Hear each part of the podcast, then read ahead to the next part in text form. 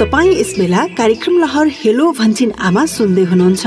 कार्यक्रम लहर हेलो भन्छिन आमा स्वास्थ्य तथा जनसङ्ख्या मन्त्रालयको साझेदारीमा युएसएआइडीको आर्थिक सहयोगमा सञ्चालित सुआहारा परियोजनाका निम्ति डिजिटल ब्रोडकास्ट इनिसिएटिभ इक्वल एक्सेसले निर्माण गरेको हो।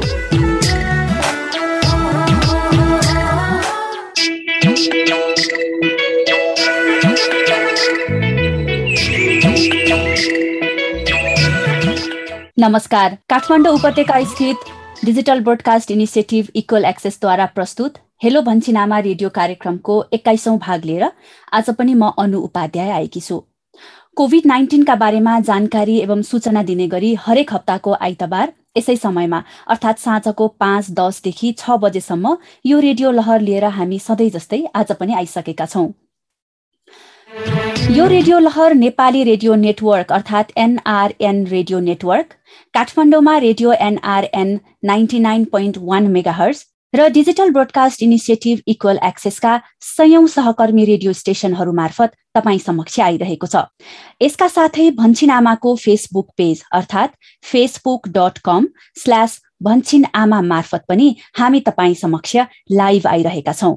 आज कार्यक्रमको एक्काइसौँ भागमा हामीले कोभिड नाइन्टिनका सन्दर्भमा पोषणयुक्त खानाको महत्व र विशेष गरी हजार दिन अवधि अर्थात् महिला गर्भवती भएदेखि बच्चा जन्मेर दुई वर्षको हुने बेलासम्मको अवधिमा आमा तथा बच्चाका लागि पोषणको सेरोफेरोमा छलफल गर्दैछौ। यस विषयमा कुराकानी गर्नका लागि आज हामीले दुईजना विज्ञ विशेषज्ञ यहाँहरू समक्ष प्रस्तुत गर्दैछौँ। हामीसँग हुनुहुन्छ civil society alliance on nutrition in Nepal अर्थात् सिसानका अध्यक्ष एवं पोषण विज्ञ प्रोफेसर डाक्टर उमा कोइराला। यसै गरी हामीसँग अर्का पोषण विज्ञ हुनुहुन्छ डाक्टर ओजस्वी आचार्य। डाक्टर आचार्य र डाक्टर कोइराला यहाँहरूलाई आजको छलफलमा स्वागत छ। नमस्कार हजुर। आजको यस छलफलको दौरानमा हामीले तपाईँले हाम्रो भन्छिन आमाको फेसबुक पेजमा कमेन्ट गरेर वा हामीलाई फोन गरेर आफ्ना जिज्ञासा राख्न सक्नुहुन्छ। हाम्रो फोन नम्बर हो शून्य एक पचपन्न त्रिचालिस पाँच तिन पाँच र शून्य एक पचपन्न एकतिस पाँच नौ नौ। फोन नम्बर फेरि एकपटक। शून्य एक पचपन्न त्रिचालिस पाँच तिन पाँच र शून्य एक पचपन्न एकतिस पाँच नौ नौ। तपाईँले राख्नुभएका जिज्ञासालाई आज हामीले हाम्रा स्रोत व्यक्तिसँग छलफल गर्नेछौँ। हामीलाई सुन्दै र आफ्ना जिज्ञासा अथवा प्रश्नहरू हामीलाई टिपाउँदै गर्नुहोला। अब आज हामी छलफल सुरु गरौँ। डाक्टर कोइराला र डाक्टर आचार्यलाई फेरि पनि छलफलमा स्वागत छ। छलफलको सुरुवात चाहिँ म डाक्टर कोइरालाबाट गर्न चाहन्छु। समसामयिक प्रसङ्गबाटै कुराकानी सुरु गरौँ। लोकचलन अथवा परम्परा अनुसार आज हामीले क्वाटी पूर्णिमा मनाइरहेका छौँ होइन? यो सन्दर्भमा चाहिँ हामीले आजको दिनमा विशेष गरेर खाने क्वाटीको महत्व के छ हाम्रो छलफलको सुरुवात गरौँ है त। हस् हस् हस् धन्यवाद यति महत्त्वपूर्ण विषयमा कुरा राख्नलाई मलाई भनिदिनु भएकोमा यो क्वाटी चाहिँ हाम्रो परम्परादेखि खाइ खाइँदै आएको एउटा विशेष खानेकुरा हो खासमा यो यो बर्खाको बेलामा वर्षाको बेलामा मान्छेहरूले धानमा धान खेतमा गएर गोडेको हुन्छ वर्षामा काम गरिराखेको हुन्छ। अब पहाडतिर त्यही त हो नि खेतबारीमा काम गर्ने घाँस दाउरा गर्नुपर्ने। त्यो सबैमा गर्दाखेरि चाहिँ रुजेको भिजेको हुन्छ अनि त्यो त्यसले शरीरमा रुगा लाग्ने अनि चिसो लाग्ने त्यो कुराहरू भइराख्दाखेरि त्यस्तो बेलामा चाहिँ यो विभिन्न किसिमको गेडागुडी जो आफैमा एकदमै महत्त्वपूर्ण र एकदमै पौष्टिक तत्त्वले भरिपूर्ण गेडागुडीहरू मिसाएर भिजाएर त्यसलाई टुसा उमारेर जुन त्यसको रस खाने जुन प्रचलन छ त्यो चाहिँ आफैमा अति नै महत्त्वपूर्ण र पौष्टिक तत्त्वलाई प्रधानता दिएको बुझिन्छ हाम्रो परम्परा हुन त हाम्रो हरेक परम्परा र चाडपर्वमा पौष्टिक तत्त्व खाने विशेष महत्त्व छ। हामीले हरेक चाडबाडलाई के लाएर हेऱ्यौँ भनेदेखि केही न केही त्यहाँ विशिष्ट किसिमको पौष्टिक तत्त्व खाने प्रचलन छ। त्यो आफैमा एकदमै सुव्यवस्था भन्छु म।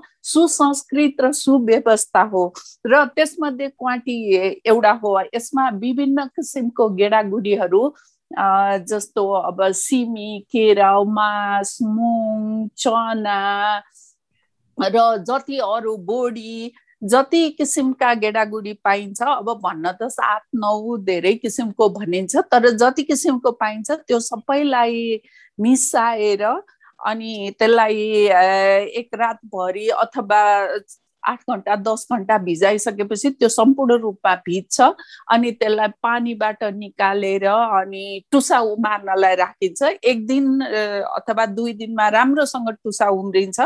त्यो टुसा उम्रिनु भनेको चाहिँ त्यो गेडागुडीको पौष्टिक तत्त्वलाई दसौँ गुणा बढाइदिनु हो। त्यसमा हरेक किसिमको प्रोटिन कार्बोहाइड्रेट मिनरल्सहरू र भाइटामिन्सहरू जति पनि पाइन्छ त्यसको महत्त्व र त्यसको उपलब्धता र त्यसको गुणस्तर चाहिँ दस गुणा बढी बढेर जान्छ र अर्को सबभन्दा महत्त्वपूर्ण कुरा चाहिँ टुसा उम्रिएपछि त्यो सानो सानो मसिनो टुसाहरूमा चाहिँ टुसा उम्रिँदाखेरि भाइटामिन सीको मात्रा पनि अत्यधिक बढेर जान्छ। त्यसले गर्दाखेरि हाम्रो शरीरमा चिसो लागेको अथवा हामीलाई अलिकति कमजोर भएको हामीलाई बिसन्चो जस्तो भएको रुगा लागेको छ भनेदेखि त्यस्तो चिजलाई चाहिँ स्वाटै यसले निर्मूल गराइदिन्छ। त्यसैले यसको विशिष्ट गुण पनि छ महत्त्व पनि छ र आज त्यही दिन परेको छ र आज एकदमै समसामयिक कुरा उठाइदिनु भएको छ त्यसको लागि धन्यवाद यहाँलाई पनि। हजुर। अब हामीले हाम्रो स्वास्थ्यको लागि पोषणयुक्त खानाको महत्त्व त यसमा जति कुरा गरे पनि सकिने हुँदैन सानो छोटो अवधिमा होइन? तर विशेष गरी आजको छलफलमा हामीले चाहिँ अब यो कोभिड उन्नाइसको कोभिड नाइन्टिनको सन्दर्भमा पनि सन्दर्भमा पनि कुरा गर्दैछौँ होइन? यसलाई जोडेर हेर्दाखेरि चाहिँ विशेष गरी कोभिड नाइन्टिनका सन्दर्भमा चाहिँ पोषणयुक्त खानाको महत्त्व अझ बढी किन छ यसमा प्रकाश पारिदिनुहोस्? म अब डाक्टर ओजस्वी आचार्यतर्फ जान चाहन्छु। नमस्कार नमस्कार उमा म्याम। नमस्कार खुसी लाग्यो यो डिस्कसन स्पेसली म्यामले अघि भन्नुभएको जस्तो आजको दिन एकदमै राम्रो होइन?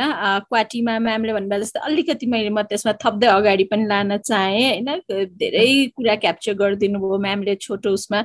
भिटामिन सी साठी प्रतिशतले बढ्छ होइन? हामीले जुन खान्छौँ खाना त्यो सँगसँगै अब अहिले हामीले प्रेग्नेन्ट वुमन हजार दिनभित्र गर्भवती महिलाहरूको कुरा गर्दाखेरि आइरन आइरन पनि चालिस प्रतिशतले बढ्छ जब तपाईँले त्यही गेडागुडीलाई चाहिँ भिजाएर टुसा उमारेर खानुहुन्छ होइन? त्यसरी क्याल्सियम प्रेग्नेन्ट वुमनहरूलाई चाहिने नै पैँतिस प्रतिशतले बढ्छ होइन? भिटामिन ए त तिन सय प्रतिशतले बढ्छ। जति यसमा अभाइलेबल हुन्छ त्यो टुसा उमारेपछि भनेको मैले अनि पोटासियम अस्सी प्रतिशत। भन्नाले जुन हामीले यो मिनरल्सहरूको कुरा गऱ्यौँ प्राय हामीले के भन्छौँ भने कार्बोहाइड्रेट जुन भातहरूबाट आउने प्रोटिन जुन मासुहरू दालहरूबाट आउने र फ्याट जुन घिउ तेलहरूबाट आउने यिनीहरूलाई हामीले म्याक्रो न्युट्रिएन्ट भन्छौँ होइन हाम्रो शरीरलाई चाहिने नै तत्त्वहरू। त्यसमध्ये पनि प्रेग्नेन्ट हुँदाखेरि हाम्रो सोचाइ चाहिँ के छ भन्दाखेरि डबल खानुपर्छ बच्चा आमा र बच्चाको लागि खानुपर्छ भन्ने खालको जुन सोचाइ छ होइन त्यसमा चाहिँ माइक्रो न्युट्रिएन्ट कता कता बिर्सेर जान्छौँ। अनि यो माइक्रो न्युट्रिएन्टहरू यस्तै गेडागुडीहरू मारेर हुन्छ हाम्रो लोकल कल्चर कल्चरहरू एकदमै राम्रो छ होइन? यो मैले कहाँ जोड्न खोजेँ भने जसरी हामीले प्रेग्नेन्ट वुमनहरूलाई यस्तो यस्तो हेल्दी खाम भन्छौँ कोभिडमा पनि त्यही हो हजुर।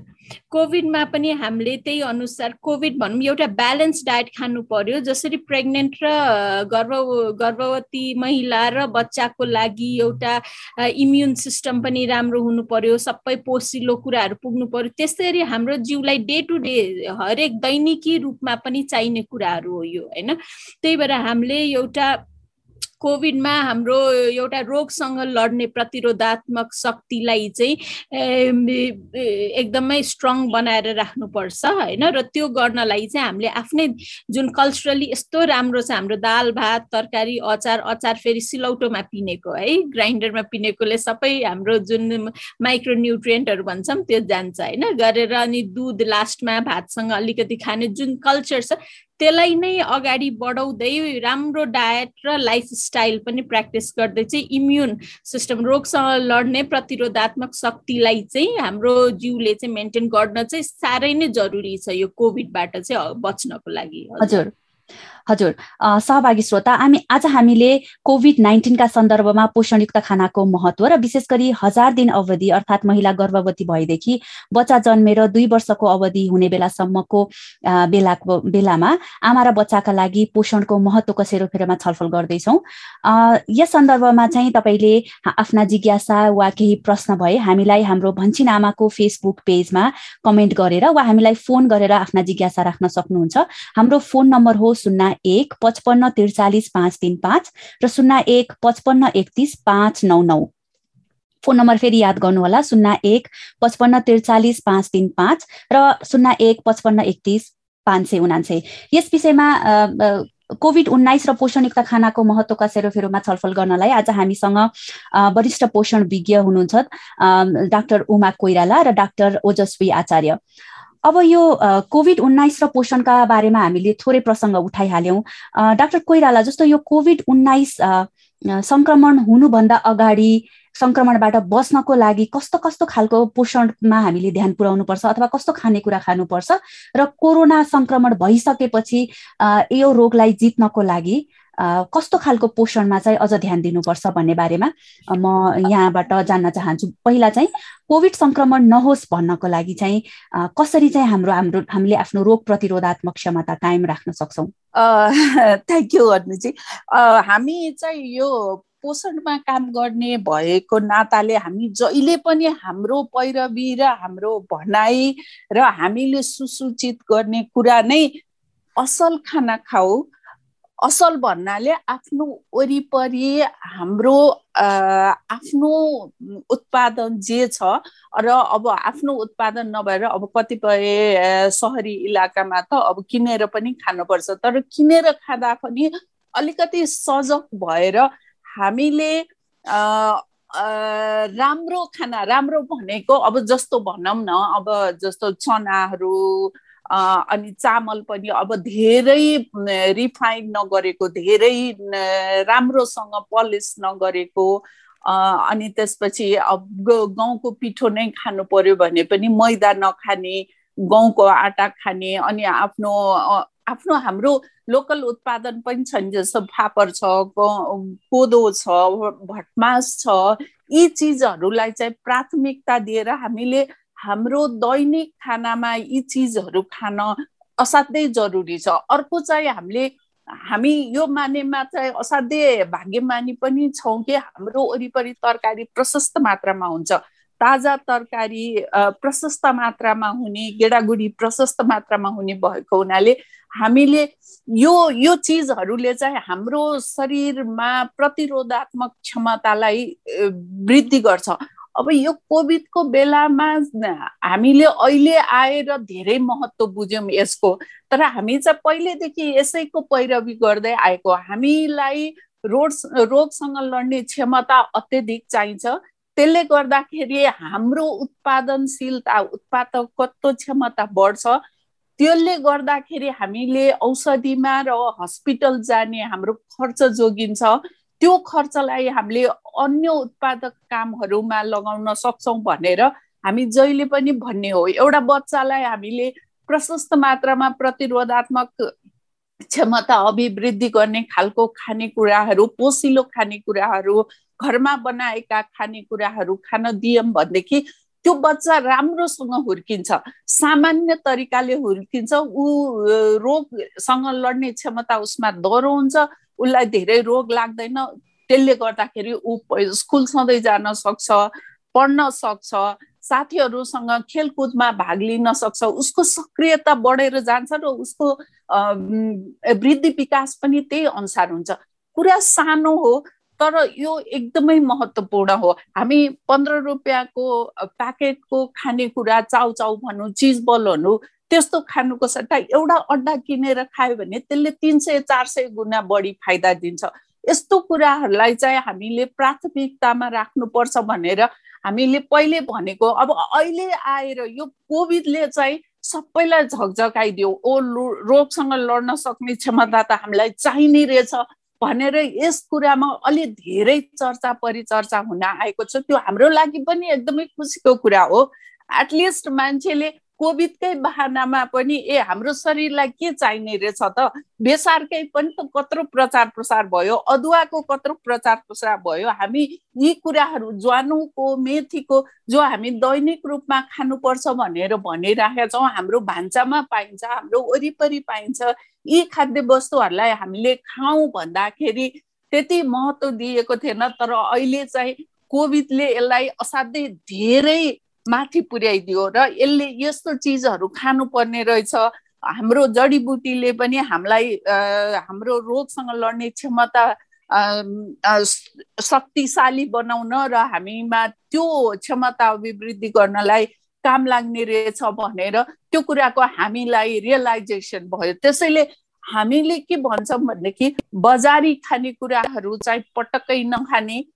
बरु अब के खाने? कोको कोलाहरू खानुको सट्टा हामी सर्बत बनाएर खान सक्छौँ नि। हाम्रो सर्बत बनाउने कति राम्रो तरिका छ। हामी कागती हाल्छौँ त्यसमा सुकुमेल दालचिनीको धुलो हाल्छौँ अनि त्यो सर्बत बनाएर खान्छौँ। त्यो अत्यधिक पौष्टिकता युक्त र त्यसले चाहिँ रोगसँग लड्ने क्षमता पनि अभिवृद्धि गर्छ। अब कोक खायो भने के हुन्छ? पैसा मात्रै खेर जान्छ त्यसले अरू चिजहरू अरू रोगहरू अभिवृद्धि गराइदिन्छ। त्यसैले यस्तो कुराहरूको चाहिँ हामीलाई अलिकति जानकारी हुन जरुरी हुन्छ।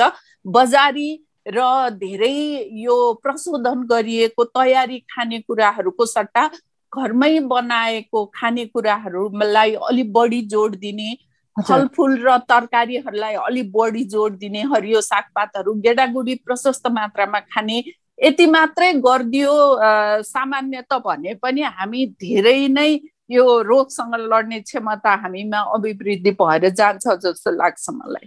हजुर डाक्टर कोइराला यही बिचमा हामीलाई एकजना सहभागी श्रोताले फोन गर्नुभएको छ प्रश्न राख्नको लागि। है त। हजुर नमस्ते। नमस्ते हजुर। हजुर यहाँको शुभ नाम?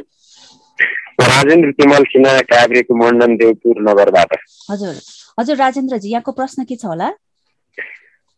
विशेष गरी चाहिँ यो कोरोनाबाट बालबालिकाहरू अत्यन्त शिकार हुने खालको सम्भावना देखिएको छ। हजुर। त्यसमा राज्यबाट बाट वितरण हुने पोषण तत्त्वहरू सम्पूर्ण बालबालिकालाई आवश्यक पर्छ। गाउँ बस्ती कुना कन्दराहरूमा रहेका गरिब अनाथ बालबालिकालाई भन्दा पनि अहिले राजनीतिक दलबाट निर्वाचित जनप्रतिनिधिज्यूहरूले आफ्नो फेभरमा रहेका र आफ्नो पहुँचमा भएका परिवारको निमित्त वितरण गरिएको छ। यसको निमित्त कस्तो खालको अवधारणा छ? एउटा प्रश्न। अर्को प्रश्न भनेको कोरोनाबाट मुख्य शिकार बालबालिका पर्ने सम्भावना भएको हुँदा सुरक्षा अप्नाउनको निमित्त के के विधिहरू अप्नाउँदा राम्रो होला प्रश्न यही नै हो। हजुर हस् हस् राजेन्द्रजी हामीसँगै रहनुहोला। हामी यो प्रश्नमा हाम्रा विज्ञ विशेषज्ञसँग छलफल गर्नेछौँ है त? हजुर। म डाक्टर आचार्यसँग जान चाहन्छु यो प्रश्न लिएर। उहाँले भन्नुभयो जस्तै अब कोरोनाको अब आउने लहर चाहिँ बालबालिका प्रति लक्षित छ भनेर अनुमान गरिएको छ। बालबालिका चाहिँ धेरै नै शिकार हुने अनुमान गरिएको छ होइन? यो सन्दर्भमा चाहिँ राज्य लगायत अब हामी आफै व्यक्तिगत तवरबाट हाम्रा बालबालिकालाई विशेष गरी सुरक्षित राख्नको लागि खानपानमा विशेष गरी कस्तो विचार पुर्याउनुपर्छ के ध्यान दिनुपर्छ होला? यसमा धन्यवाद धेरै धेरै राम्रो प्रश्न सोध्नुभयो। यो अहिले घर घरको पनि विषय हो होइन? मेरै पनि दुईवटा बच्चाहरू छन् सानसाना छन् दुई वर्षको र आठ वर्षको छोरीहरू छ होइन? पिर लाग्छ किन स्कुल नगएको धेरै भयो। अब एकैचोटि स्कुल पठाउँदाखेरि कतिको सेफ छ छैन होइनदेखि लिएर दैनिक कुराहरूमा पनि कसरी चाहिँ बचाउने बच्चालाई भन्ने छ खानपिनमा के गर्ने भन्ने छ भ्याक्सिन छैन उनीहरूको लागि हामी सबैजना लगाएका छौँ होइन? यसमा त पेरेन्ट्सबाट नै अभिभावकबाट नै सुरु हुने कुरा भयो यो। होइन तपाईँले घरबाटै नै सबै एज अ फ्यामिली एउटा लाइफ स्टाइल चेन्ज आफ्नो दैनिकीमै परिवर्तन ल्याउनुपर्छ खानपिनमा पनि। आफूले बाहिरको बिस्किटहरू चियासँग खाइराख्दाखेरि बच्चाहरूलाई नखाऊ भनेर चाहिँ हुँदैन होइन? हामीले जे भन्छौँ जे प्र्याक्टिस गर्छौँ उहाँहरूले बच्चाहरूले त्यही नै सिक्ने हो। भने चाहिँ खानपानमा सबैभन्दा ठुलो कुरा त तपाईँहरूको किनमेल होइन? कसरी किनमेल गर्नुहुन्छ? महिनाभरिको या हप्ताभरिको तपाईँले किनमेल गर्दाखेरि त्यसमै तपाईँले ल्याउँदाखेरि कतिको नुडल्सहरू ल्याइराख्नु भएको छ कतिको अन्डाहरू ल्याइराख्नु भएको छ कतिको गेडागुडीहरू ल्याइराख्नु भएको छ सोयाबिनहरू कतिवटा कतिको ल्याइराख्नु भएको छ र त्यसलाई चाहिँ नयाँ नयाँ रेसिपी आमाहरूको हातमा चाहिँ ठुलो ठुलो जिम्मेवारी हुन्छ होइन? उहाँहरू आफूले जे प्र्याक्टिस गर्नुहुन्छ जे पकाउनुहुन्छ किचनमा जे पाक्छ आखिर खाने त त्यही नै हो होइन? घरमा खाजा बनेन भने हामी बाहिरबाट ल्याएर डोनट बिस्किट अरू कुराहरू खाने प्र्याक्टिस छ। भने चाहिँ घरमै तपाईँले हलुवा पकाउनु भयो मजाले घिउमै हालेर हलुवा पकाएर थोरै तरकारी बिहानकै राख्नु भएको छ भनेदेखि त्यो पोसिलो भयो होइन? भने चाहिँ घरमै पहिला त उसको वरपर बच्चाको वरपर त्यो सबै कुराहरू हुनु भएन जुन चाहिँ हामीले चाहँदैनौँ होइन? हेल्दी होइन भनेर भन्छौँ होइन? उसले टाइम टाइम म्यानेज गर्नु पर्यो होइन? समय समय चाहिँ अहिले कोभिडले लकडाउनहरूले स्कुल नहुँदाखेरि बच्चाहरू चाहिँ घरमै बस्दाखेरि टाइम चाहिँ सुत्ने टाइम मिल्दैन उठ्ने टाइम मिल्दैन। घर बसेकै लुगामा हामी अनलाइन क्लासेसहरूमा राखिरहेको हुन्छौँ। भनेपछि अलिकति डिसिप्लिनहरूको कुरा आउँछ होइन। यो सबै गएर चाहिँ जोडिन्छ होइन। कोभिडमा कसरी जोडिन्छ भने बच्चाले हात धुने बानी होइन। दुई दुई घन्टामा तपाईँले आफ्नो बच्चालाई सिकाइराख्नु भएको छ कि छैन हात धुने बानी? घरैमा भोलि आएर स्कुल जाँदाखेरि पनि त्यो बानी बस्नु पर्यो। यो धोएको छैन भने सेनिटाइजरै पनि लग एभ्री क्लास पछि लगाइरहेछ कि छैन होइन। र बच्चाहरूको अब टिचरहरूसँगको इन्टरेक्सनहरूमा पनि धेरै स्कुलहरूले विद्यालयहरूमा धेरै नेपाल सरकारको पनि कार्यक्रमहरू धेरै आइरहेको छ। त्यसमा पनि सेन्सिटाइज गर्नु पर्यो र खानेकुरामा चाहिँ ब्यालेन्स डायट पोषणयुक्त अघि उमा उमा म्यामले भन्नुभयो जस्तो लोकली के के पाइन्छ त्यसलाई गरौँ जस्तो अब बच्चाहरूलाई चटपट चटपट मनपर्छ भने नि चनाहरू राखेर बनाउन सकिन्छ होइन? मुरीहरू राखेर बनाउन सकिन्छ। त्यो नबनाएदेखि के खान्छन् त बच्चाले? एक पुरिया बिस्कुट खुवाउने कि बरु अलिकति तेल सेल हालेरै भए पनि उनीहरूलाई मनपर्ने गरी यो पकौडाहरू तारिदिने त होइन? उनीहरूले घरमै बनेको खानेकुराहरूलाई चाहिँ गर्नु पर्यो र बच्चाहरूलाई चाहिँ खानकीमा एउटा इन्ट्रेस्टिङ बनाइदिनु पर्यो होइन? उहाँहरूलाई चाहिँ कतिवटा कलरहरू छ त प्लेटमा? भन्ने खालले चाहिँ यो तरकारी खाऊ यो खाऊ भनेर भन्दा भन्दा उनीहरू खाँदैन होइन? त्यसलाई चाहिँ अब कहिलेकाहीँ चाहिँ पराठाहरू बनाएर त्यसको भित्र आलु आलुसँग लुकाएर हुन्छ कि कसरी हुन्छ होइन? त्यो चाहिँ धेरै आमाहरूले चाहिँ धेरै जान्नुहुन्छ मैले अहिले भनिरहेको कुरा होइन? तर मेन कुरा नै आफू एज अ पेरेन्ट चाहिँ तपाईँले चाहिँ यसलाई चाहिँ राम्ररी चाहिँ पहिला आफू प्र्याक्टिस गर्नु पर्यो अनि मात्र बच्चाहरू चाहिँ सेफ हुनुहुन्छ। अर्को चाहिँ तपाईँहरूले डाक्टर आचार्यलाई मैले एकैछिन रोक्न चाहे यहाँ। हामीलाई फेरि अर्को एउटा प्रश्न छ। हामीलाई फेसबुकबाट दिपेन्द्र अधिकारी नाम गर्नुभएको श्रोताले सोध्नु भएको छ। यहाँ खाना खाना बेसिक खाना नै नपाइरहेको बेलामा सात प्रकारका गेडागुडी कसरी जुटाउने भन्ने पनि व्यावहारिक प्रश्न गर्नुभएको छ यहाँ यहाँले। उहाँले यसमा चाहिँ म डाक्टर कोइरालालाई यो प्रश्नलाई सम्बोधन गर्नको लागि आग्रह गर्न चाहन्छु।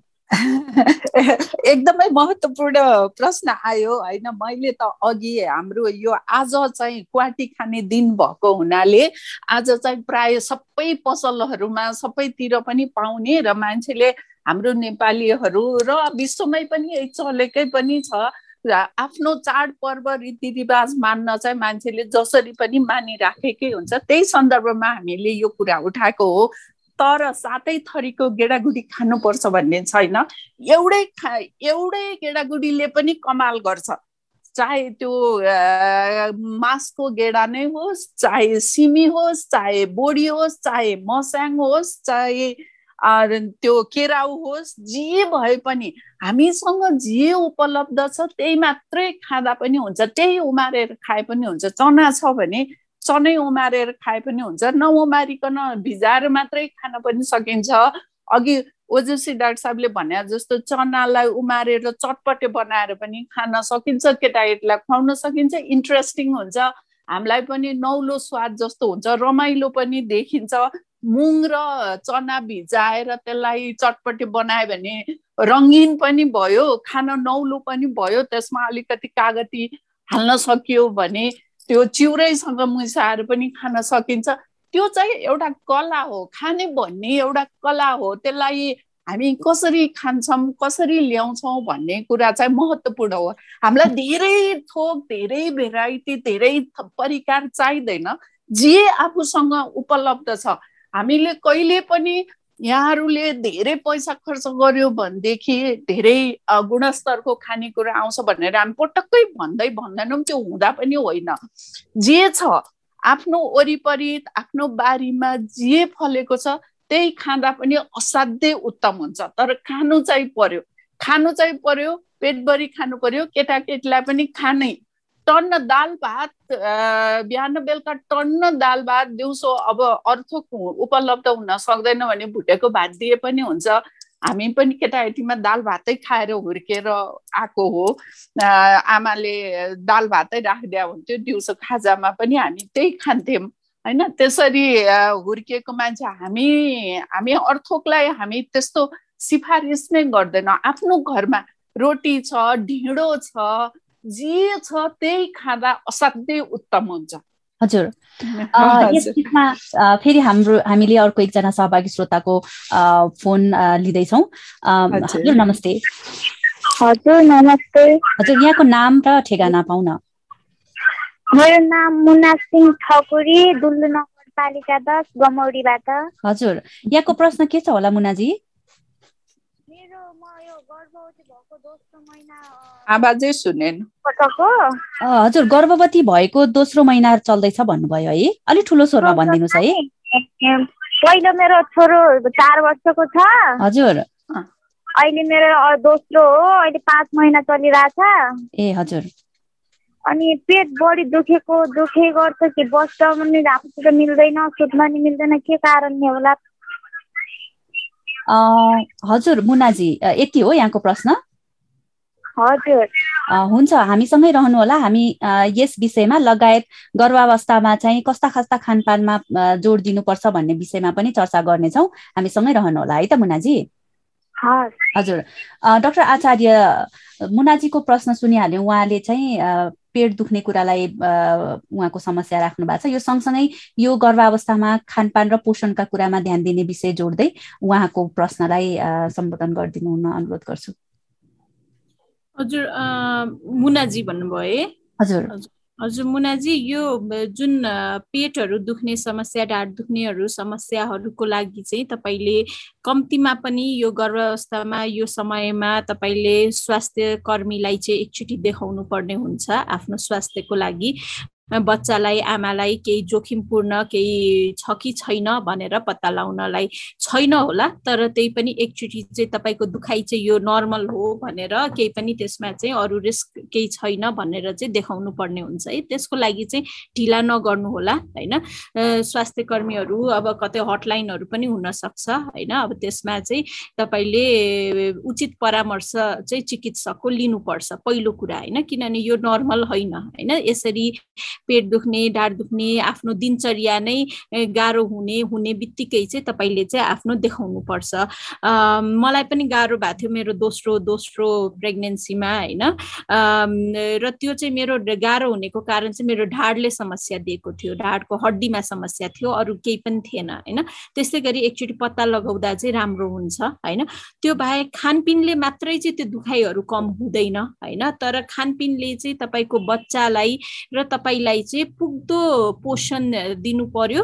बच्चालाई पेटमा ग्रो हुनलाई र तपाईँलाई पनि आफ्नो डेलिभरीको बच्चा जन्माउने बेलामा जुन एनर्जीहरू चाहिन्छ जुन तपाईँको पनि पछि रगतहरू जान सक्छ त्यसले गर्दा केही कम्प्लिकेसनहरू नआओस् भनेर पनि खानपिनमा चाहिँ एकदमै ध्यान दिनुपर्छ होइन? त्यो भन्दाखेरि चाहिँ एउटा चाहिँ अब हामीले के भन्छौँ भन्दाखेरि अलिक धेरै खानेकुरा होइन पोषित पोसिलो खानेकुरा चाहिँ खानु पर्यो होइन? त्यसमा तपाईँले खाँदा जुन दाल भात तरकारीहरू नै खानुहुन्छ त्यो खानु तर बिहानको खाना चाहिँ तपाईँले ढिला खानु भएन होइन? एघार बजेसम्ममा चाहिँ तपाईँले बिहानको खाना खाइसक्नु पर्यो दाल भात तरकारी अचार। खाँदाखेरि पुरै खाने मन नलागेको छ भने थोरै लिने तर सबै तरे सबै तरिकाको खानपिनहरू गर्ने।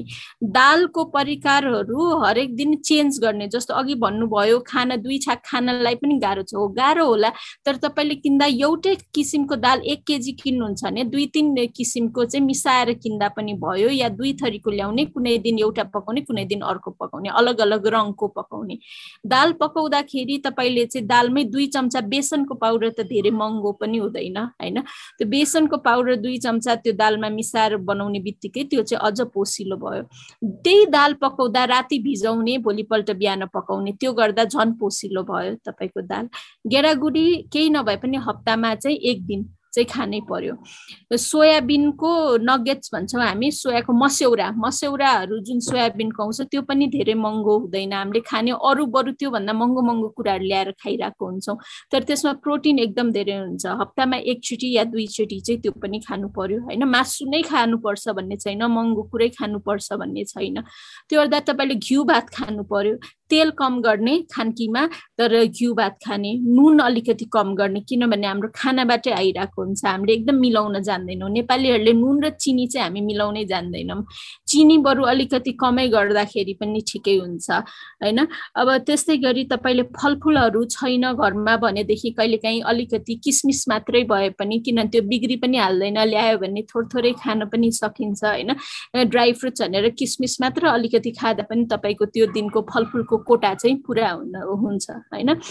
पाएसम्म सिजनल घरको वरपर पाउने तरकारीहरू खाने आलु खाँदाखेरि उसिनेर उसिनेर जुन त्यो आलुको अचार बनाउँछौँ हामी नेपालीहरूको एकदमै मनपर्ने प्र्याक्टिस हो होइन? त्यस्तै थोरै पानी हालेर आलु उसिनेर त्यो बनाउँदाखेरि चाहिँ त्यसमा चाहिँ तिल या आलसले चाहिँ मजाले अलि अरू बेला हाल्ने भन्दा अलिक बढी हालेर चाहिँ मोल्नु होला र पिरो अलिक कम अमिलो तपाईँको स्वाद अनुसार कोही कोहीलाई यो बेला एकदम खान मन लाग्छ भने कोही कोहीलाई मन लाग्दैन होइन? तर त्यसलाई चाहिँ तपाईँले थोरै चिउरासँग खानुभयो भनेदेखि तपाईँको राम्रो नै खाजा हुन्छ त्यो खाँदाखेरि। र राम्रो तपाईँलाई चाहिने प्रेग्नेन्सीमा चाहिने आउँछ न्युट्रिसनहरू पनि आउँछ त्यसबाट। किनभने त्यसरी पकाउँदाखेरि चाहिँ भिटामिन बी र सी पनि आलुबाटसम्म पनि हामीले ल्याउन सक्छौँ। तर जब हामीले त्यसैलाई तासेर काटेर फ्राई गरेर तरकारीमा खान्छौँ त्यो गर्ने बित्तिकै चाहिँ फेरि हाम्रो त्यो त्यो पोषणहरू चाहिँ आउँदैन। त्यही भएर तपाईँले जे राइसलाई चामल खाँदाखेरि तपाईँले आधा घन्टा भिजाएर अनि त्यसपछि पकाउँदाखेरि राम्रो हुन्छ। काउलीहरू खा खाँदाखेरि आधा घन्टा काट्नु अगाडि अनि त्यसपछि बल्ल बनाउनु होला। बिस्कुटहरू जुन पाउरोटीहरू बाहिरबाट ल्याएको सकेसम्म नखाँदाखेरि राम्रो। बरु आजकल चाहिँ अब तपाईँ कता हुनुहुन्छ थाहा छैन तर धेरै गाउँ गाउँसम्म पनि आजकल त ओट भन्ने प्याकेटै पनि पाउँछ होइन? यो प्रेग्नेन्ट हुँदाखेरि गर्भावस्थामा चाहिँ ओट चाहिँ एकदमै राम्रो सजिलो। कहिलेकाहीँ केही पनि काम गर्न भ्या छैन पकाउन भ्या छैन अब बेला बेलामा खाइराख्नु भन्नु पर्छ भनेदेखि चाहिँ ओट खाँदा चाहिँ पछि गएर बच्चालाई दुध पनि राम्रो आउँछ आमाको दुध पनि एकदम राम्रो आउँछ ओठले चाहिँ। भनेपछि यो सबैले पनि अलिकति हेल्प हुन्छ होला र तपाईँले चाहिँ अलिक हिँडडुल चाहिँ गर्नु पर्यो बसिराख्नु भएन जुन जिउ दुख्या छ भने पहिलो सर्वप्रथम त तपाईँले आफ्नो इलाज गराउनु पर्यो एकचोटि गएर चिकित्सकलाई राम्ररी देखाउनु पर्यो त्यसपछि तपाईँको त्यो चिकित्सकको सल्लाह अनुसार तपाईँले सोध्नु पर्यो कति बेर तपाईँले हिँड्न मिल्छ? हरेक दिन मिनिमम पनि तपाईँले दिनमा तिस मिनटदेखि साठी मिनटसम्म चाहिँ बिस्तारै हिँड्ने होइन? आफूलाई चाहिँ एक्टिभ राख्ने घरको काम सकेसम्म आफै गर्ने बिस्तार सकेसम्म र पानी पानी खान चाहिँ एकदमै बिर्सिनु भएन। पानी चाहिँ एकदमै चाहिन्छ तपाईँलाई पनि बच्चाको लागि पनि। र अब अरू त मैले भन्नै पर्दैन तपाईँहरूलाई धेरै थाहा छ साग सब्जीहरू खानु पर्यो हरियो परियो खानु पर्यो होइन? मिलाएर खानु पर्यो र दुध दुध दही मोहीहरू चाहिँ एकदम धेरै खानु पर्यो। हुन्छ डाक्टर साहब। डाक्टर साहबकै कुरामा थप्दै मुनाजी डाक्टर साहबले भने जस्तै गर्भावस्थामा चारचोटि गर्भ जाँच गर्न अनिवार्य हुन्छ होइन? त्यो बाहेक पनि केही समस्या पर्यो अप्ठ्यारो पर्यो भने चाहिँ तुरुन्तै स्थानीय स्वास्थ्य कर्मीसँग सल्लाह लिनु होला र आफ्नो ढाड दुख्ने कारण के हो त्यसको उपाय खोजिहाल्न हतार खोजिहाल्न ढिला नगर्नु होला है त मुनाजी। यो सहभागी श्रोता हामीले आज कोभिड नाइन्टिनको सन्दर्भमा पोषणयुक्त खानाको महत्व र समग्रमा गर्भवती महिला र हजार दिने अवधिका बालबालिकाहरूका लागि पोषणको खानाको महत्वको विषयमा छलफल गरिरहेका छौँ। हामीसँग छलफलमा हुनुहुन्छ पोषण विज्ञ डाक्टर उमा कोइराला र पोषण विज्ञ डाक्टर ओजस्वी अधिकारी। सहभागी श्रोता तपाईँले हामीलाई फोन गरेर अथवा फेसबुकमा कमेन्ट मार्फत आफ्ना प्रश्न र जिज्ञासा राख्न सक्नुहुन्छ। हाम्रो फोन नम्बर हो शून्य एक पचपन्न त्रिचालिस पाँच तिन पाँच र शून्य एक पचपन्न एकतिस पाँच सय उनान्सय। फोन नम्बर याद गर्नुहोला शून्य एक पचपन्न त्रिचालिस पाँच तिन पाँच र शून्य एक पचपन्न एकतिस पाँच सय उनान्सय। हामीले एकजना सहभागी श्रोताको फोन लिँदैछौँ यही बिचमा। हजुर नमस्ते हेलो। हेलो हजुर नमस्कार। हजुर नमस्ते हजुर। यहाँको नाम र ठेगाना के होला? म ताप्लेजुङ कुमार शेर्पा। ताप्लेजुङबाट को भन्नुभयो? नाम के भन्नुभयो? एल कुमार शेर्पा। हजुर शेर्पाजी यहाँको प्रश्न के छ होला? मेरो प्रश्न चाहिँ यो जुन इम्प्लान्ट हुन्छ नि हजुर इम्प्लान्ट। इम्प्लान्ट चाहिँ राखिसकेपछि जुन पाँच वर्ष म्याद गइसकेपछि झिकेपछि कति वर्षमा कति टाइममा चाहिँ गर्भ राख्दाखेरि चाहिँ स्वास्थ्यको लागि आमाको लागि राम्रो होला भन्ने मेरो प्रश्न। हजुर इम्प्लान्ट झिकिसकेपछि कति समयमा गर्भवती हुन उपयुक्त हुन्छ भन्ने हो? हजुर एकदमै। हुन्छ। हामीसँग आज पोषण विज्ञ हुनुहुन्छ। यो प्रश्न चाहिँ यहाँनिर आजको छलफलमा कतिको समेट्न सक्छौँ? हामीसँगै रहनु होला। हामी छलफल गर्ने प्रयास गर्नेछौँ है त शेर्पाजी। हजुर डाक्टर कोइराला डाक्टर आचार्य हुन त उहाँको प्रश्न एकदमै टेक्निकल प्रश्न छ इम्प्लान्टको विषयमा। यहाँहरूको केही उहाँलाई सल्लाह सुझाव छ यस विषयमा? डाक्टर कोइराला? हजुर म चाहिँ यसको विशेषज्ञ नभएको हुनाले मलाई चाहिँ अलि जानकारी भएन सरी हजुर। डाक्टर आचार्य केही भन्न चाहनुहुन्छ यसमा? हजुर म म यसमा भनिदिन्छु। म मेडिकल डक्टर नै हो होइन। इम्प्लान्टहरू चाहिँ जब हालिन्छ निकालिन्छ होइन त्यसपछि चाहिँ त्यो चाहिँ त्यसको काम गर्न चाहिँ ठ्याक्कै रोकिन्छ होइन। भनेको मतलब जुन त्यो हर्मोनहरूको कुराहरू आउँछ यसमा होइन? त्यो जुन महिलाको बडीमा हुने त्यो हर्मोनहरू चाहिँ अनि त्यो अनुसार चाहिँ काम गर्दैन होइन? त्यही भएर इम्प्लान्ट हटाएपछि चाहिँ महिना दुई महिना जति पछि चाहिँ अब अलिकति टाइम त लाग्छ होइन? रेगुलर हुन तर त्यसपछि गर्भ बस्नलाई चाहिँ तपाईँको गाह्रो गाह्रो नहुनु पर्ने हो। होइन? अब यसमा चाहिँ धेरै फ्याक्टरहरूले काम गर्छ। उहाँको उमेर कति हो होइन? महिलाको उमेर मेनली अब तिस वर्षभन्दा माथिको पैँतिस वर्षभन्दा माथिको हो भनेदेखि त्यही अनुसार अलि टाइम लाग्न सक्छ। तर नभएदेखि त्यो इम्प्लान्टकै कारणले गर्दाखेरि चाहिँ धेरै कुर्नु चाहिँ पर्दैन अर्को प्रेग्नेन्सीलाई। त्यसको काम चाहिँ त्यो रिमु निकाल्ने बित्तिकै चाहिँ प्रेग्नेन्सीको रिस्क चाहिँ भइहाल्छ। हजुर शेर्पाजी यहाँले आफ्नो प्रश्नको सल्लाह पाउनुभयो होला। उहाँले डाक्टर आचार्यले भन्नुभयो जस्तै इम्प्लान्ट निकाल्ने बित्तिकै गर्भ लिनको लागि चाहिँ महिलाको शरीर चाहिँ रेडी भइहाल्छ भन्ने हो होइन त आचार्य डाक्टर आचार्य? हजुर अब यो चाहिँ इन्डिभिजुअलमा नि भर पर्छ तर त्यो जुन हर्मोनको असर हुन्छ त्यो चाहिँ स्टप हुन्छ त्यो निकाल्ने बित्तिकै। हजुर हजुर। हुन्छ आज हामीले कोभिड उन्नाइसको सन्दर्भमा पनि पोषणको विषयमा छलफल गरिरहेछौँ। हुन त यो विषय अघिको छलफलबाट पनि केही केही समेटियो अघि डाक्टर आचार्यले कुरा गर्दै हुनुहुन्थ्यो विशेष गरी बालबालिकाहरूको लागि चाहिँ कोभिड उन्नाइसको सङ्क्रमणबाट बस्नका लागि मात्रै नभएर विभिन्न किसिमका अरू सङ्क्रामक रोगहरूको जोखिमबाट बस्नका लागि चाहिँ सन्तुलित खानाहरू चाहिँ कसरी बनाउन सकिन्छ भन्ने विषयमा आमाहरूलाई लक्षित गरेर भन्दै हुनुहुन्थ्यो। मैले अघि प्रश्न लिँदाखेरि यहाँलाई बिचमा रोकेको थिएँ। बालबालिकाहरूको लागि सन्तुलित खाना बनाउनको लागि अलिकति व्यवहारिक टिप्स जुन यो ग्रामीण परिवेशमा हुनुभएको हाम्रो श्रोताहरूलाई पनि लाभदायक होस्। प्लस सहरी क्षेत्रमा बसोबास गर्नेहरूलाई पनि एकदमै सहज पहुँच हुने खालको खानेकुरामा भर पर्दै के गर्न सकिन्छ कसरी एउटा एक दिनभरिको खानेकुरा योजना गर्ने हो भने यसमा अलिकति जोड्नको लागि अनुरोध गर्छु। अब यसमा चाहिँ कस्तो हुन्छ भन्दाखेरि तपाईँको अब बच्चाको उमेर के? हामीले के हेरिरहेछौँ यसमा? विशेष गरी दुई वर्ष मुनिकै बच्चाको सेरोफेरोमा छलफल गरौँ। हजुर दुई वर्ष मुनिको बच्चा भने जस्तै सबै आमाकै हातमा हुने भयो। होइन? यसमा बच्चाको बच्चाको हात हुँदैन होइन? सबै आमाको पेरेन्ट्सकै हात हुन्छ। अब यसमा छ महिनासम्म तपाईँहरूको अघि मैले एडहरू पनि सुनिरहेको थिएँ होइन? तपाईँको सुरु हुनुभन्दा अगाडि भन्छन् आमाबाट रेडियोहरूमा पनि हामीले भनिरहेछौँ छ महिनासम्म हामीले के के गर्नुपर्छ के गर्न हुँदैन भनेर सबै भइरहेछ। छ महिनासम्म आमाको दुध मात्रै खुवाउने होइन? त्यही नै हो सन्तुलित आहार भनेकै त्यही हो। अब आमाको दुध नआएमा तपाईँले कम्बिनेसन फिड भनेर गर्छौँ जस्तो हामीले ल्याक्टोजेनहरू जस्तो सँगसँगै आमाको दुध खुवाउने चलनहरू पनि देख्छौँ हामीले तर त्यो गर्नुपर्छ भन्ने होइन आमाको पुग्छ होइन?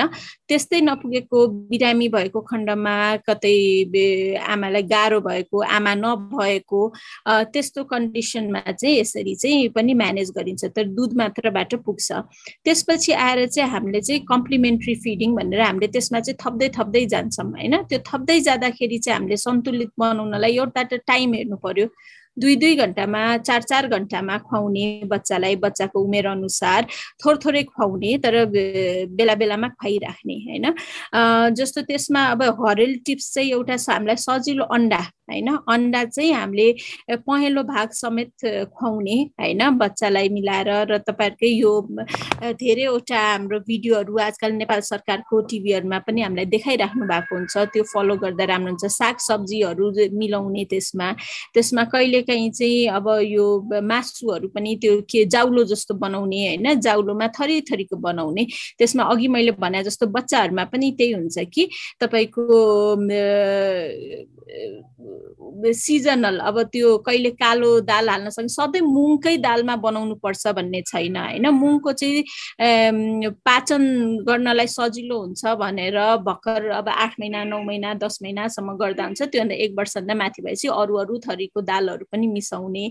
अनि त्यसमा चाहिँ अर्को के भने घिउ। होइन घिउमा मजाले पकाउने घिउले चाहिँ के गर्छ भन्दाखेरि यसमा हाम्रो जिउमा चाहिँ vitamin A vitamin D vitamin E र भिटामिन के एडिई के भन्ने चारवटा भिटामिनहरूलाई चाहिँ हाम्रो जिउमा चाहिँ फ्याट नै चाहिन्छ। त्यो हाम्रो जिउले चाहिँ लिनको लागि होइन? त्यहाँ तपाईँले भिटामिन ए को क्याप्सुल देख्नुभयो भनेदेखि यत्रो त्यो उसमा आउँछ थोपा थोपा खुवाइन्छ नि त्यो फ्याट बेस्ड भएको भएर। नभए हाम्रो जिउले लिँदैन जति खुवायो त्यही भएर घिउ चाहिँ एकदमै राम्रो हो अरू राम्रो राम्रो राम्रो तेल खोज्नु पर्दैन होइन? घरमा जुन छ त्यही त्यो एउटा एकदमै राम्रो हुन्छ।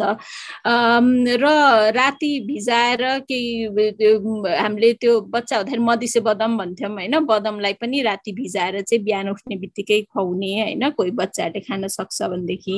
र त्यसरी चाहिँ अलिकति राइस चाहिँ हामीले आजकल हेल्दी खाने भनेर चाहिँ हामीले जुन त्यो सेतो राइसको सट्टा ब्राउन राइस अरू अरू थरीको गर्छौँ त्यो नगर्ने बच्चाको लागि चाहिँ जुन हाम्रो नर्मल सेतो राइस हुन्छ त्यही नै हेल्दी हुन्छ। पाचन शक्तिले गर्दा नि र जिउमा एब्जर्भ गर्नको लागि पनि। त्यही भएर हामीले मिलाएर चाहिँ यो दाल भयो मेन चामल भयो होइन? अनि मासुहरू राख्नु पर्यो हप्तामा दुई तिनचोटि त्यसलाई मिलाउनु पर्यो अन्डा हाल्नु पर्यो होइन? साग सब्जीहरू सिजनल हाल्नु पर्यो। गाजर सधैँ सानो सानो टुक्रा एउटा हालिदिँदा हुन्छ होइन? विभिन्न तरिकाले गरेर अनि त्यस्तै गरी चाहिँ हामीले जे हामीले खान्छौँ त्यही कुरालाई चाहिँ कन्सिस्टेन्सी मिलाउनु पर्यो कति पातलो र कति बाक्लो खुवाउने कति कति टाइममा खुवाउने भन्ने कुरा चाहिँ मेन हुन जान्छ यो यो समयमा चाहिँ। हजुर। यही बिचमा हामीले हाम्रा श्रोताहरूबाट प्रश्न पनि पाइरहेका छौँ। अब एउटा प्रश्न लिउँ है त। हेलो। हजुर हाम्रो श्रोताले फोन गर्ने क्रम जारी छ। आज हामीले कोभिड उन्नाइसको सन्दर्भ र गर्भवती महिला र दुई वर्ष मुनिका बालबालिकाहरूका लागि पोषणयुक्त खानाको महत्वका सवालमा छलफल गरिरहेका छौँ। आजको छलफलमा हामीसँग पोषण विज्ञ डाक्टर उमा कोइराला र पोषण विज्ञ डाक्टर ओजस्वी आचार्य जोडिनु भएको छ। हजुर एउटा प्रश्न लिउँ है त। हेलो? हजुर नमस्ते। हजुर फोन काटियो। हुन्छ हामी यो प्रश्न लिउँला। अब यो बिचमा डाक्टर उमा कोइरालालाई म सोध्न चाहन्छु। समग्रमा चाहिँ यो गर्भावस्था अथवा गर्भवती महिलाको सन्दर्भभन्दा पर समग्रमा सबैजनाले चाहिँ आफ्नो रोग प्रतिरोधात्मक क्षमता बढाउनको लागि दैनिक रूपमा चाहिँ व्यवस्थित र सन्तुलित खानपान कसरी सुनिश्चित गर्न सकिन्छ? अघि यहाँले जोड्नुभयो बजारमा प्याकेजिङ गरिएका खानेकुराहरू। यसलाई जोड्दै छोटोमा यहाँको केही टिप्पणी।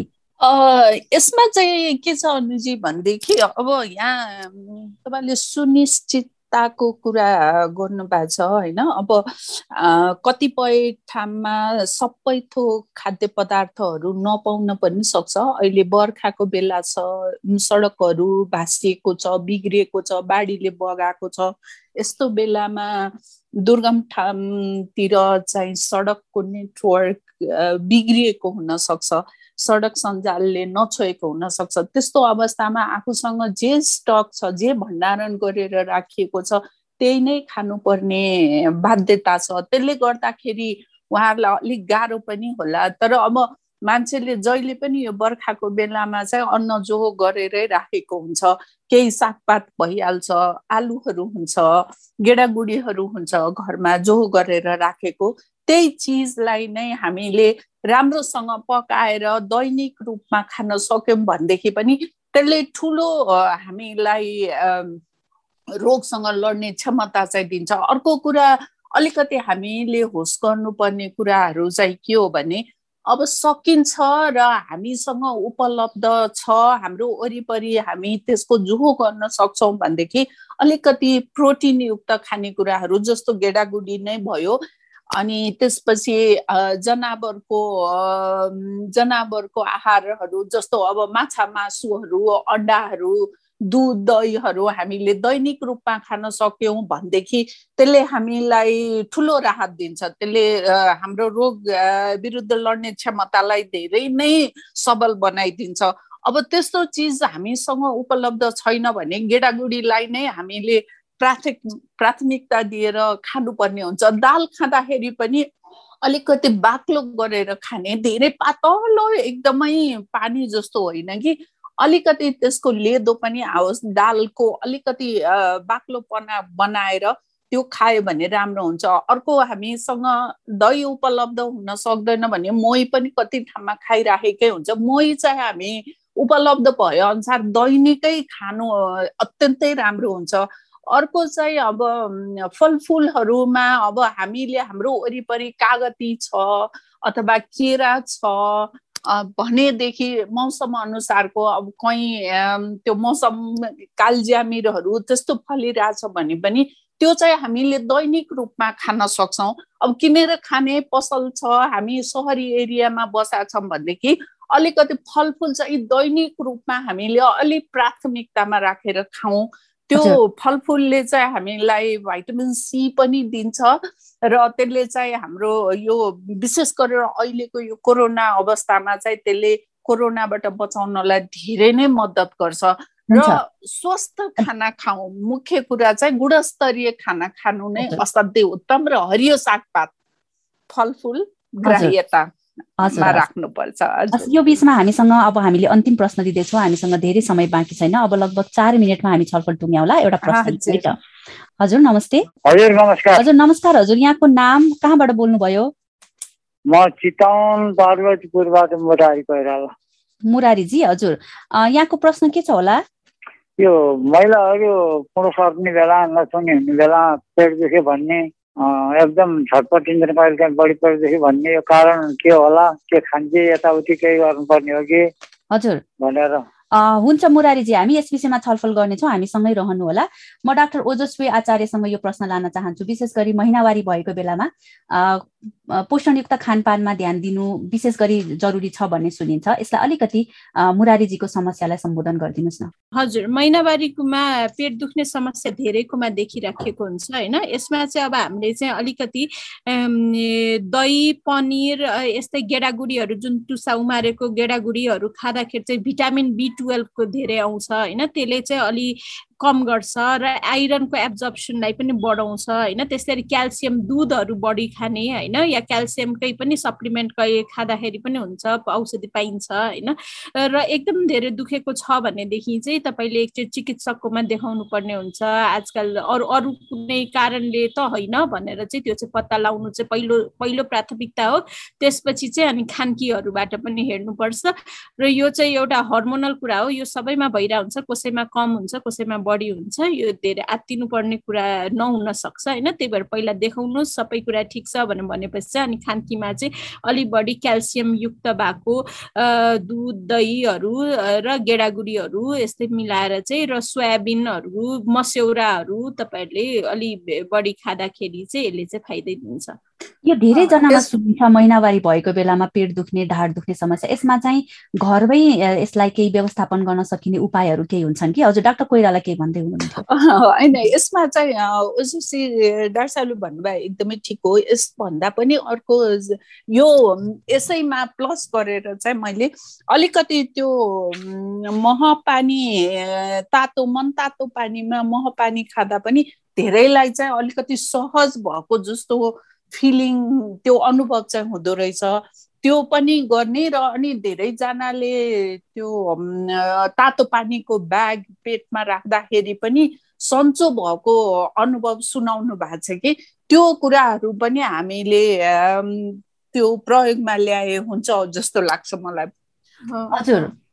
हजुर धेरै धन्यवाद डाक्टर ओजस्वी आचार्य डाक्टर उमा कोइराला। आज हामीले कोभिड नाइन्टिनका सन्दर्भमा पोषणयुक्त खानाको महत्व र विशेष गरी हजार दिन अवधिमा महिला गर्भवती भएदेखि बच्चा जन्मेर दुई वर्षको हुँदासम्मको अवधिमा चाहिँ पोषणको महत्व कस्तो छ भन्ने सेरोफेरोमा छलफल गऱ्यौँ आज हामीसँग पोषण विज्ञ डाक्टर ओजस्वी आचार्य र उमा कोइराला हुनुहुन्थ्यो।